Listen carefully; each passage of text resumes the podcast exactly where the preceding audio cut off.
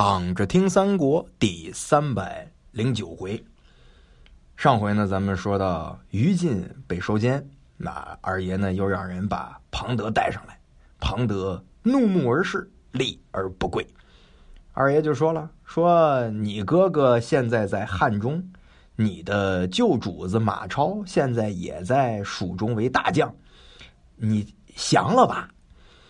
庞德大怒，说：“我宁可死在刀下。”我也不降，而且呢是骂不绝口。二爷一下子就生气了，让刀斧手呢把他推出去斩了。而且庞德呢是视死如归，引颈受刑。这个自古以来英雄惜英雄，二爷一看庞德如此的英勇，也是爱怜有加啊，把他厚葬了。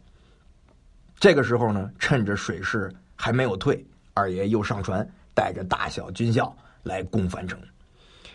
樊城这边是白浪滔天，水势是越来越猛，这城墙呢，慢慢的都快被这水给泡塌了。这 男男女女们就开始搬着土、搬着砖，啊，就堵这个水啊，但是堵堵不住啊。曹营军中呢，无不闻风丧胆。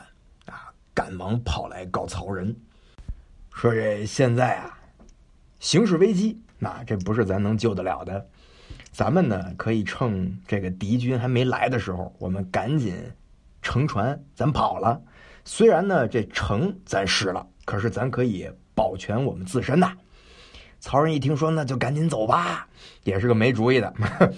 准正准备预备船只跑呢，满宠来了，他说。不能走，为什么？山水骤至，岂能长存？说发洪水，它不可能一直发呀，它总得有退的时候啊，对吧？过不了几天，水自然就退了。关羽现在他没有攻城，关羽现在不太敢进攻，是因为他害怕咱们攻他背后。如果我们现在弃城而去，那黄河以南可就。跟咱一点关系都没有了。我希望将军呢，依然能够固守此城啊，作为一个保障，作为一个凭借。这曹仁呢就拱手相谢，说：“哎呀，如果不是您教我呀，我就误了大事了。”于是就骑着白马上城啊，把众将领呢聚集在一起啊，我们受魏王之命，保守此城。如果再有敢说弃城而去的，那就斩！大家都说啊，我等愿意以死居守。人家曹仁大喜，于是呢就在城上呢设了弓弩数百人啊，军士们是昼夜防护，不敢懈怠。老幼居民呢都在这儿 堵水啊，别让这水势呢蔓延进来。所以二爷呢自打擒了于禁啊，这个威震天下，大家呢无不惊骇。哎，关兴呢就来寨内呢来看望他，二爷就让这关兴呢呃拿着文书啊回去去见刘备，呃这大小军校们该升官的升官啊，这关兴也很高兴，就辞别了父亲回成都了。二爷在这儿呢把兵力分为两半那一半呢直接去夹下，自己呢带着兵是四面围打樊城。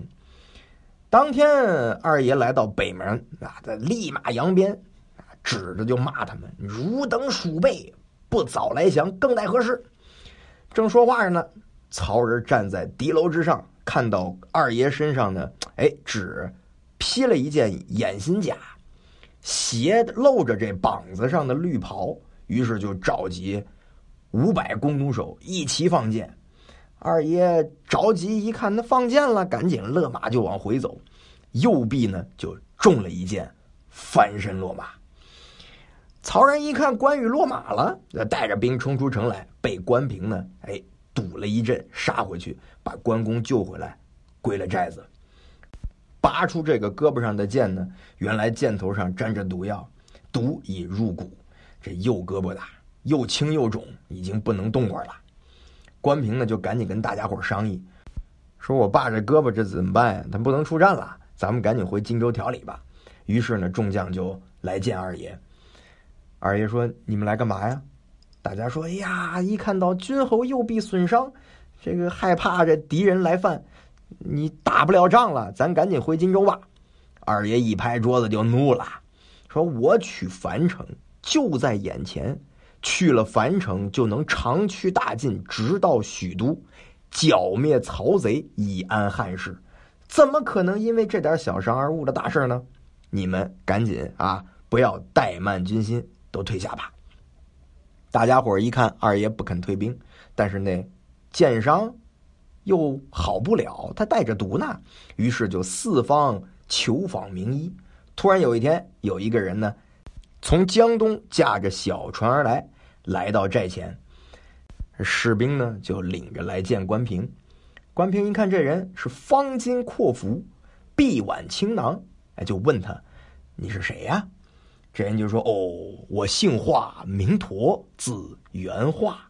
因闻关将军乃天下英雄，今中毒箭，特来医治。”关平说：“哦，难道你就是之前医好东吴周泰的那个人吗？”哎，华佗就说：“嗯，正是。”关平大喜呀，赶紧就把众将带着华佗来入帐见二爷。当时二爷那膀子疼的厉害，害怕呢怠慢了军心，所以呢也不敢歇着，正在那儿跟马良下棋呢。听说有医生来了，于是就召见。这叙礼作罢呢，哎，华佗呢就说：“你把胳膊亮出来，我看看。”二爷就把这衣袍褪下，伸胳膊让华佗看。华佗说：“哎呀，这是弩箭所伤啊，其中有乌头之药，直透入骨。若不早治，这条胳膊你得废，这就得截肢啊。”二爷说：“那怎么办呢？”呃，华佗说：“我有治的办法，但是怕你这受不了。”二爷说：“哼，我视死如归，我害怕什么？”华佗说：“那这样，咱们呢立一大柱子，柱子上钉一大环儿，啊啊，你把那胳膊绑在那环上，我呢用尖刀给你割开皮肉啊，我要把那骨头上的箭毒给它刮掉，然后用药敷之，再缝上线，咱就好了。但是我害怕你怕疼啊。”二爷说：“这这么容易点小事儿。”用什么助缓呢？于是就让众人呢设酒席相待。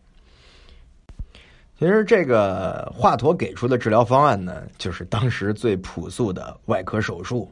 啊，一般人其实咱们中医理论上来说呢，他没有外科手术这这一说。就华佗，就就就他敢做这外科手术啊。那么之后的故事大家也比较熟悉，那就是刮骨疗毒。至于怎么刮的骨，怎么疗的毒呢？咱们下回接着聊。